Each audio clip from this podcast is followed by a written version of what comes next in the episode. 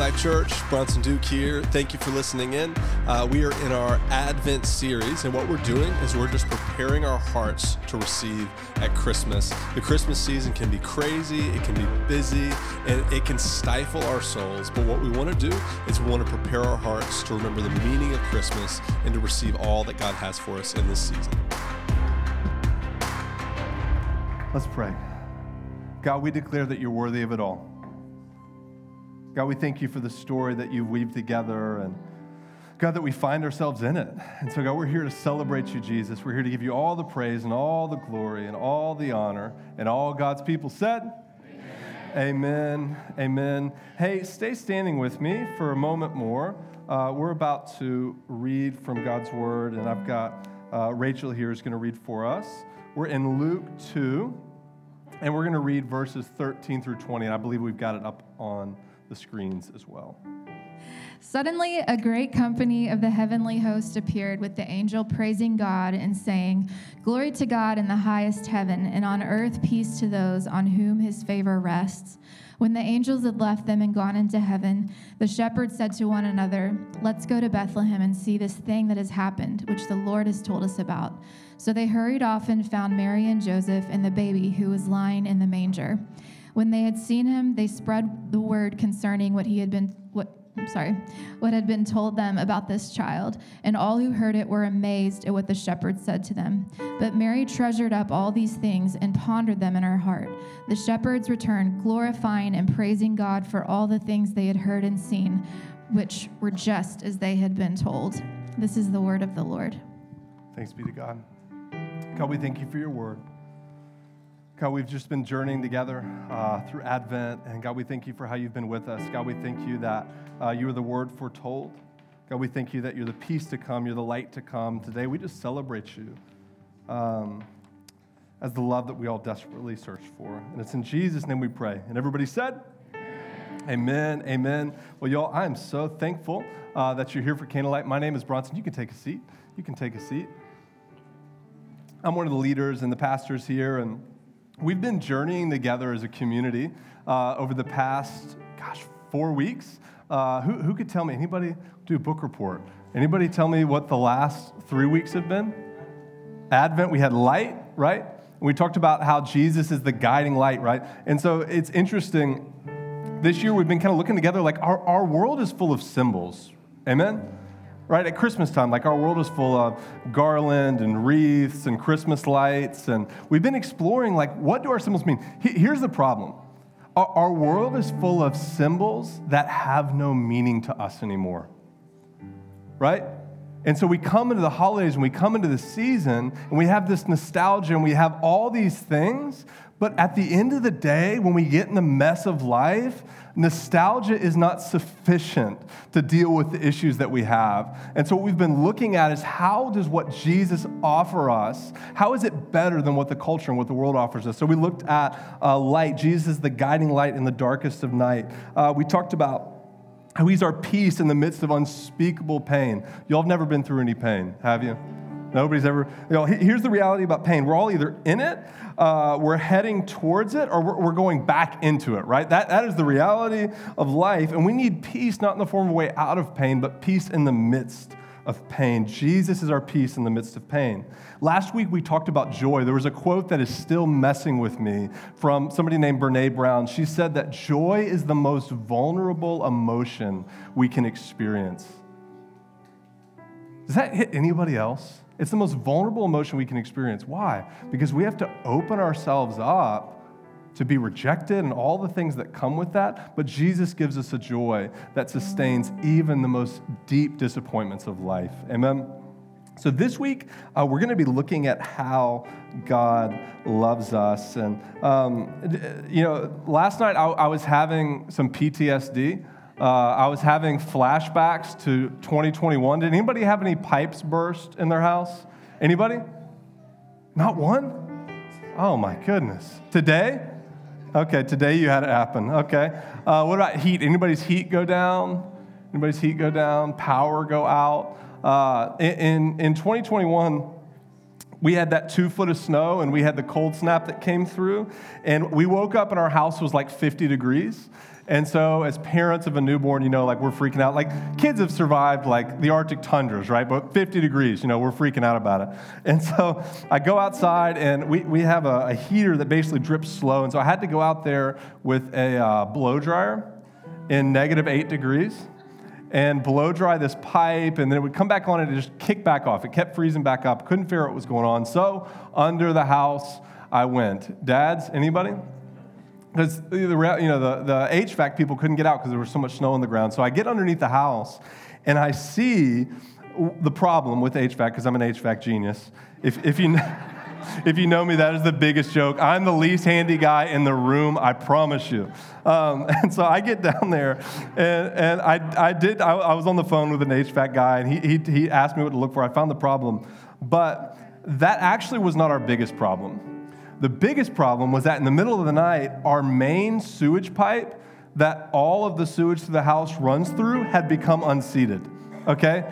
So I get down there and, like, by the grace of God, it, it, it, must have only been unseated for like maybe like 30 minutes. There was basically nothing on the ground. I'm like, oh my gosh, thank you, Lord. I, I spent 16 hours under the house that day trying to get this pipe put back together. and, and here's what I know if, if I hadn't found that, if the heat hadn't gone out, in about March, when it started getting hot, it was gonna stink, right? It was gonna smell like boo boo all up in my house.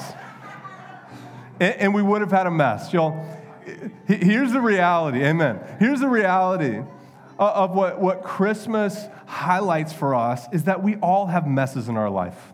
Amen? Some of you guys in here, you may be in a mess all of us go through this. We go through emotional messes.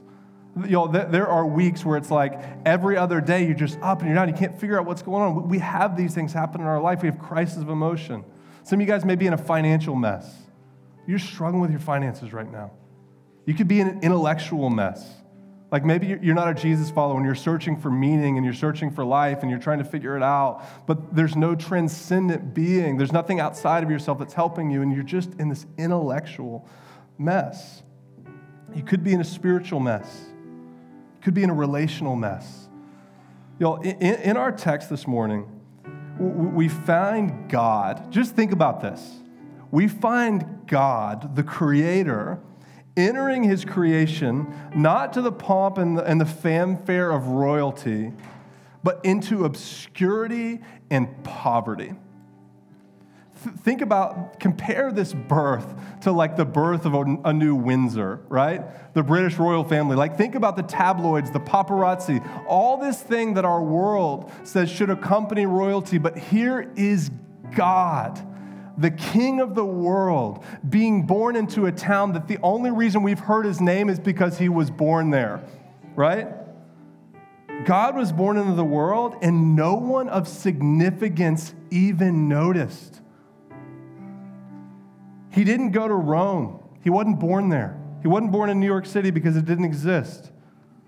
He was born in Bethlehem. And y'all, listen, he was born into an absolute mess. He was born into controversy.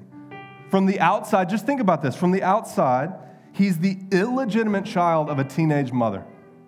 He was born into poverty. They only had the means when traveling to put the boy in a feeding trough for livestock. He was born into obscurity. Yo, all of my children were born with more fanfare than Jesus. Think about that. Let that settle in. Why did God choose to be born this way? Why did he enter into such a mess? The answer is because this is the human experience, right? Controversy. Has anybody ever had any of that? Poverty could be financial or relational. Here's the reality some of the richest people on the planet are some of the loneliest. Obscurity, y'all. We've all had moments where we feel like absolutely no one sees us. Y'all, the wonder of Christmas is that God entered into our mess. Luke 2 15 through 16 says, When the angels had left them and gone into heaven, the shepherds said to one another, Let's go to Bethlehem and see this thing that has happened, which the Lord has told us about. So they hurried off, and they found Mary and Joseph and the baby who was lying in a manger. He wasn't born into a palace for kings, he was born to peasants who didn't even have a crib. Think about that. They didn't even have a crib to lay him in. He was placed into the food trough for livestock. You know, he chose the lowly and he chose to enter into our dysfunction. Does anybody in here have a dysfunctional family? Don't raise your hands. Some of you guys were ju- like, boom, couldn't even get to it. Y'all, the Duke family history is the Wild West, okay? I'm just telling you.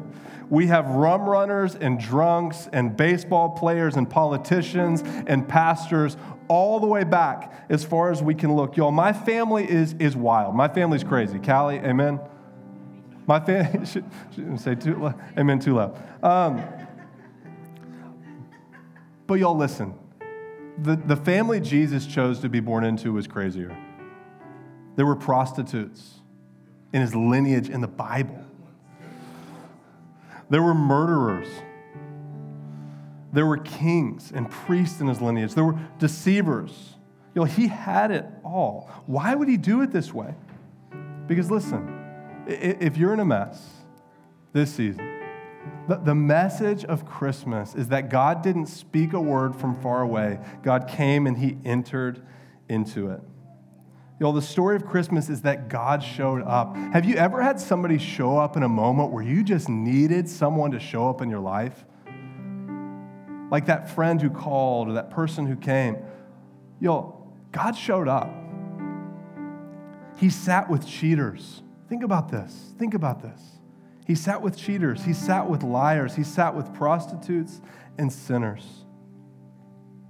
He sat with the hurting and the broken. You know, and the mind blowing truth of the incarnation is that God has come to sit at our table. God has come to sit at your table. You'll listen, in the midst of my deepest pains, in the midst of my addiction, God came and sat down with me in my mess. He didn't leave me alone in it.